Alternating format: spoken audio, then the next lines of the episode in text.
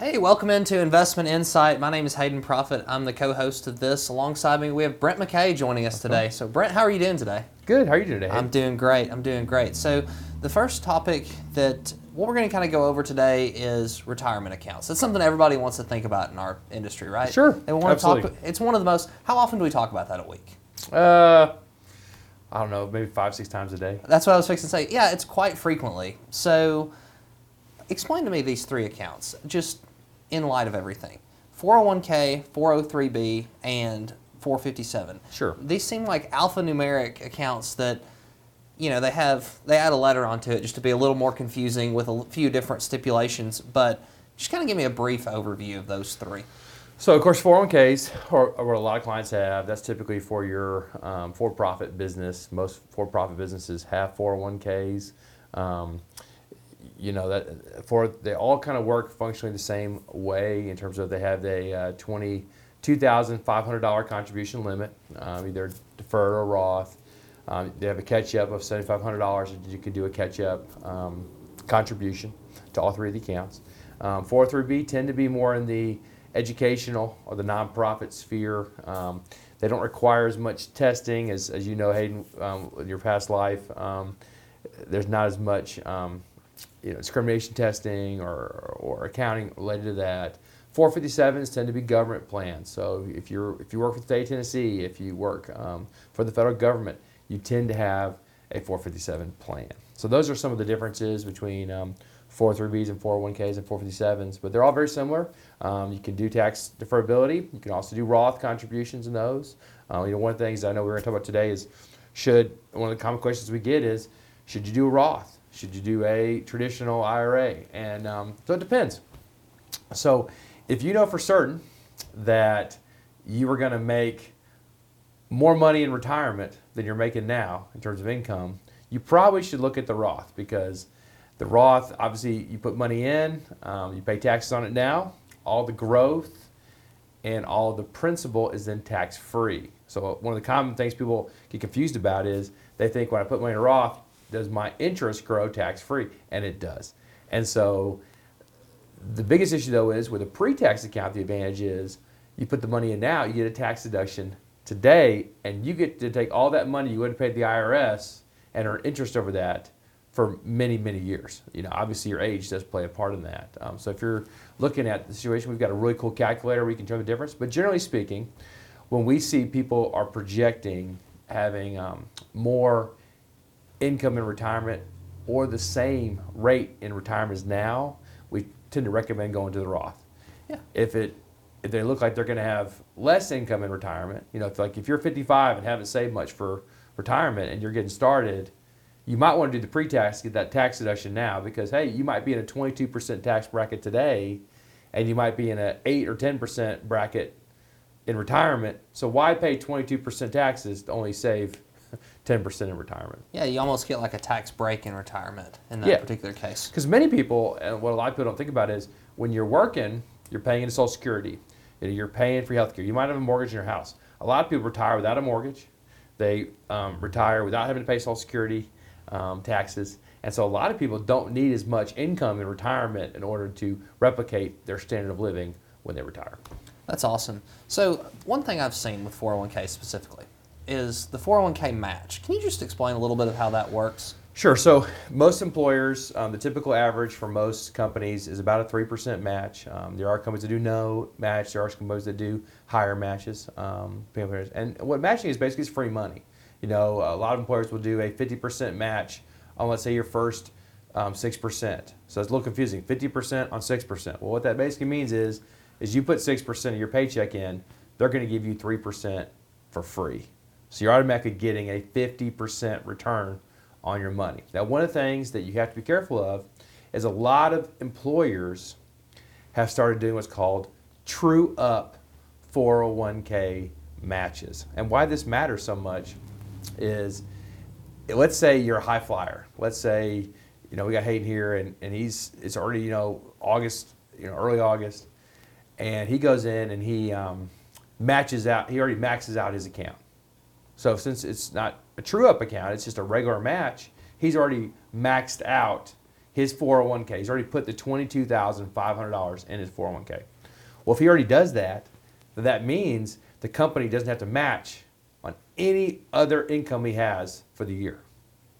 So by that, you, know, you put the money in, they're matching you by the paycheck, not based on your total salary. So if you made $100,000 this year, and or you're going to make $100,000 this year, and you already matched out um, by August, and let's say you made 50, they're only going to match you on the 50. They're not going to match you on the full 100.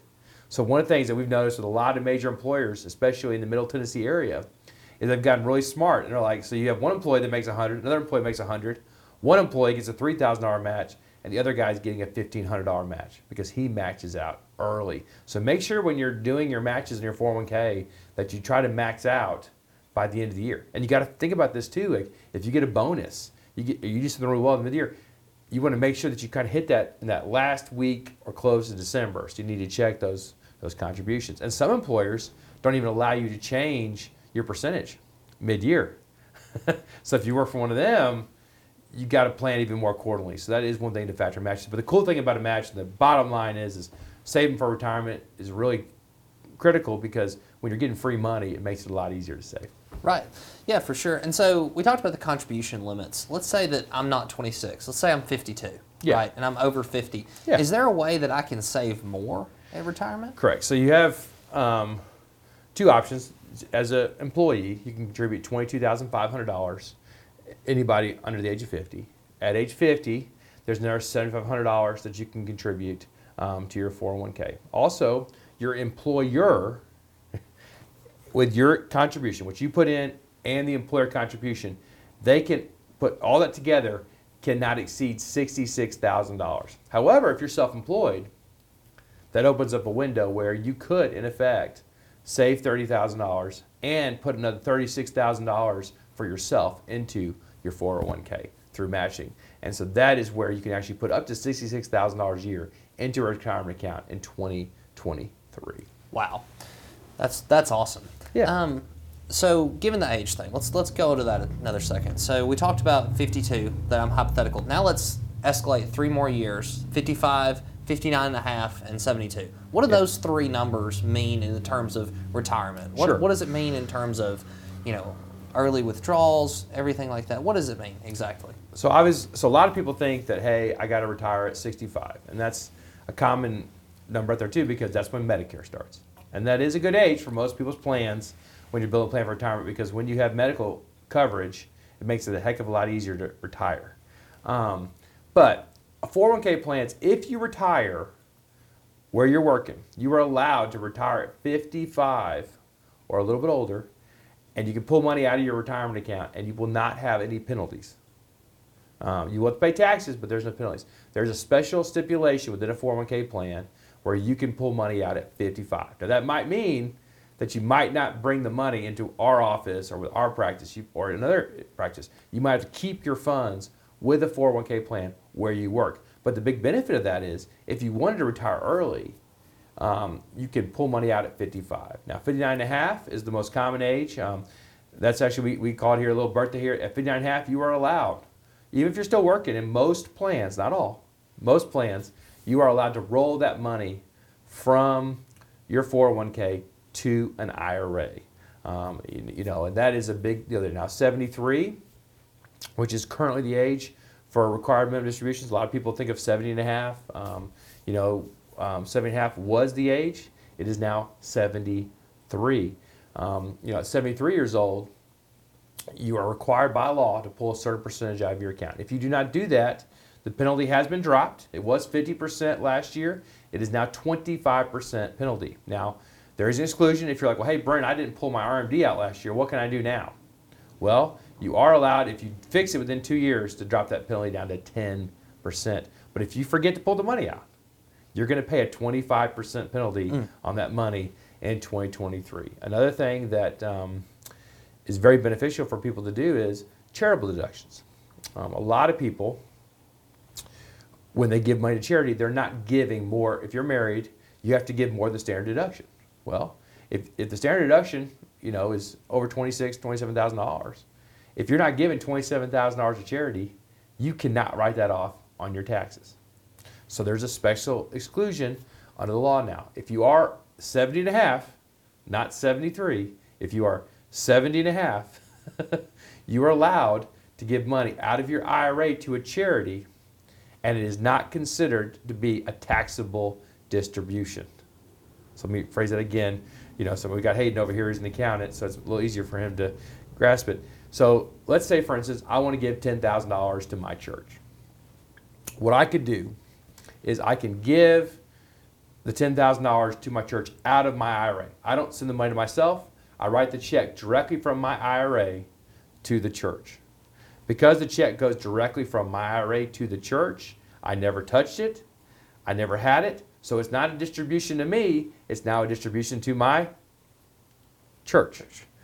That, because I'm over 70 and a half in this example, um, is not considered taxable income. So if you look at your 1040, there's a line in there that says 1040 4A, 4B. 4A is how much you pull out of your IRA, 4B is how much is taxable. So now you get that $10,000, it's not taxable. You also get to take that standard deduction and you get that $27,000 plus off being over 65. And so with both of those together, by you giving that money out of your IRA, which I know we're not talking about IRAs as much on 401ks, but by you doing that, uh, you can still do that for 401ks as well. By you doing that, you've now found a way to take an extra reduction of your income or reduce some, your taxable income by just figuring how the money works. That's awesome. Well, let's hit on the IRA just just a second comparatively to a 401k. Big big difference here. Yeah. Beneficiaries. Um, hit on that. What the differences is with a beneficiary in an IRA versus a 401k. So the when it comes to beneficiaries, you know, you can always one of the easy ways to remember 401k is a four-letter word, an IRA is a three-letter word, and so um, and so one of the things that you look at there is with a 401k, the employer makes the decision or has control of a lot of your beneficiary rules. So we had a, we've had a customer in the past, or several customers in the past, whose family members worked at companies and they had updated their beneficiaries, but the company had required a new update. They had not provided that update. When they did not provide that update, um, the company got to basically decide where the money went upon their death per state law. Well, you know, in this one situation, we had a customer who had gotten cancer. He'd worked at the company. Well, he wasn't a customer, his brother was a customer. And he got cancer. He had submitted beneficiary form where he wanted his two boys to be his beneficiary. Okay? Well, as it turned out, the company had asked for a new submission of a new form. He did not fill it out because he was getting treatment. He wasn't, you know, he eventually died from cancer. Um, well, in that process, the company said his form didn't count. And because they had no submission, even though they had a signed, dated copy we had showing he submitted it, they got to make the decision. So they said all that money was now payable to his estate and not to his boys. Now, this matters a lot when it comes to beneficiaries. So, beneficiaries under current law, if they're over the age of 18, they have the uh, right to pull, when they inherit money, to pull it out over a 10 year period, not a one year period. When that company said that the estate was the beneficiary, all of that money had to come out of that 401k and all of it was taxable. So in this instance, this gentleman, $400,000 of his life savings had to come out to be payable to his estate upon his death. Estates are taxed at a higher tax rate than individuals. So after you get over like fourteen, fifteen thousand dollars, you're at a thirty-seven percent tax rate for Wow. an estate. Now it takes a married couple to get over six hundred thousand dollars to hit that same rate later on. So think about that. That's four hundred thousand dollars at thirty-seven percent taxes. Wow. And so the benefits of having the money in IRA, IRA stands for individual individual retirement account. So that means the individual, you direct where your money goes. Not the company you work for, you direct. Now the benefits of that are if if, if that gentleman had named his two boys as his beneficiary, those boys, instead of it going through the estate process, through instead of paying all those taxes, they would have 10 years to pull the money out. And here's the benefit too. it would have split over two people's tax returns, not one estate. And so then you get that money spread. Both children were in the military. They both had low incomes. So they would have paid almost no taxes on that money. And under the current rule, you can pick when in the 10 years, we're expecting some future guidance from the IRS. Right now, you can pick how much you pull out. So if you had a year where you had no income, pull out some extra money. If you have a year with high income, don't pull out as much money. And so you can really plan the taxes on that benefit. Now, the downside, of course, of a IRA over 401ks, most of the time when you work with an advisor or when you hold money within an IRA, it's probably going to cost a little bit more money than with a 401k. You know, this company that we're talking about, in this situation, was a massive Fortune 500 company. They had multiple billions of dollars in their plan. So they're going to get a fee reduction. When you have $2 billion in a plan, you're going to get a better price than if you have $400,000 in a plan.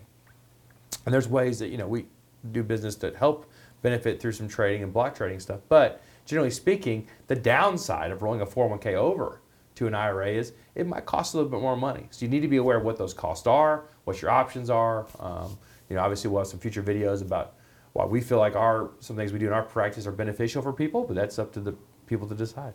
What's next, Dave? That's awesome. So let's get let's hit this and we'll kind of wrap it up after this. But within the 401k, within the IRA, within all these different things, obviously they're comprised of investments, of stocks, sure. bonds, portfolios. Um, hit on this, and I'm gonna I'm gonna throw you a softball here with this one. But basically, how does risk play into it? How does risk play into stock selection? For one, what is rebalancing, and why does this matter to me? Sure. So probably the most important thing that we've, you know, the 17 years I've been managing money for clients that we've noticed is people don't look at their 401ks. They put the money in, market goes down. What do people do? They, you know, they cover their eyes. They don't want to see it. Um, you know, when the market's going up, everybody wants to look at it. And so one of the number one things you can do to help your portfolio out is rebalance your portfolio. You know, we all know that last year um, in 2022, the stock market was a little volatile. And many, many indexes at certain points were all in a bear market for the first time since the 70s. So you want to be buying some of those things that are cheap. This year has been a much different year so far. We're seeing the S&P um, getting close to that 20% number and the bond market still being low. And so what happens is when the stock market goes up, you have stocks and bonds are tend to be the most people's portfolio. Most people's investments in the country are invested either real estate, stocks, or bonds. And so we all know that when the economy is going good, stocks and real estate tend to go up because when people, when businesses make more money, they tend to pay their employees more money. And as soon as employees make more money, they want a bigger house, they want more land, they want more stuff. That's just a natural thing as we are built as humans. We want more. and so when the economy goes down, we realize maybe we don't need as much and we live on less. And so the value goes down. And so um, when you look at rebalancing a 401k, probably the number one thing that we feel like we can help people with, um, and we typically offer this service for customers at no, no cost, is um, if you move into some funds in your 401k that might be a little bit less costly, you can typically save on fees. So we like index funds. Index funds are very cheap. And the benefit of that is you're buying the whole market. So instead of you putting your money trying to bet that Google is better than um, Apple, just buy them all. Buy all the companies that are in that market. And so um, typically, you know, you know, if, if, Google artificial intelligence doesn't keep up, but Microsoft wins, which came out of nowhere about a year ago, you can see the two stocks, and you see Microsoft stock, and you see Google stock not only performing. Well, if you own both, you, you won on the on the win. And you also, with that, you kind of diversify too, don't Correct. you? So That's you're right. not putting all your eggs into just the Google basket per se. Yeah. They're not all sitting in one place. You got several different options. That's a great point, Hayden. You know, when you're looking at diversification, you know, people want to reduce risk. This is your life savings. So if you're looking at having 502 or 503, the largest companies in the United States, you own them all. In order for you to lose everything, every one of those companies you have to go out of business, which in that event is very unlikely. There's something you can invest in that would provide safety if the event that every company in America that was of large size went out of business. Because once the big ones went out of business, the smaller ones would follow suit. And so when we're looking at rebalancing, um, you know, if, if you said you had 50% stocks, 50% bonds, so 50% lower risk, 50% um, some higher risk. Market goes up 10%, bonds don't do anything. Well, now all of a sudden you're at 55% stocks, 45% bonds. So what rebalancing would do is we would take that 5% growth we made in stock market and we'd put it into lower risk bonds. That way, as the market's going up, you're moving less risky. When the market starts going down, you do the opposite. You start buying when it's lower. Because that way, when the markets recover, which historically they have, um, you're going to make some money. And so that rebalancing technique is a great way to lower your volatility, but it's also a great way to make some more money because you're buying stocks at lower prices, you're selling them at higher prices, and you're investing in assets that are more stable at higher prices and then preparing for the lower prices because it tends to be a seesaw. You know, typically when the stock market goes down, the bond market goes up. When the bond market goes down, the stock market goes up. That's why a lot of people will invest in a 50-50 portfolio because they're trying to reduce their risks. That's awesome. Well, thank you so much for all the um, for coming in today and everything, and we look forward to seeing you next time. Thank you so much for joining us. Thanks, Have a great day.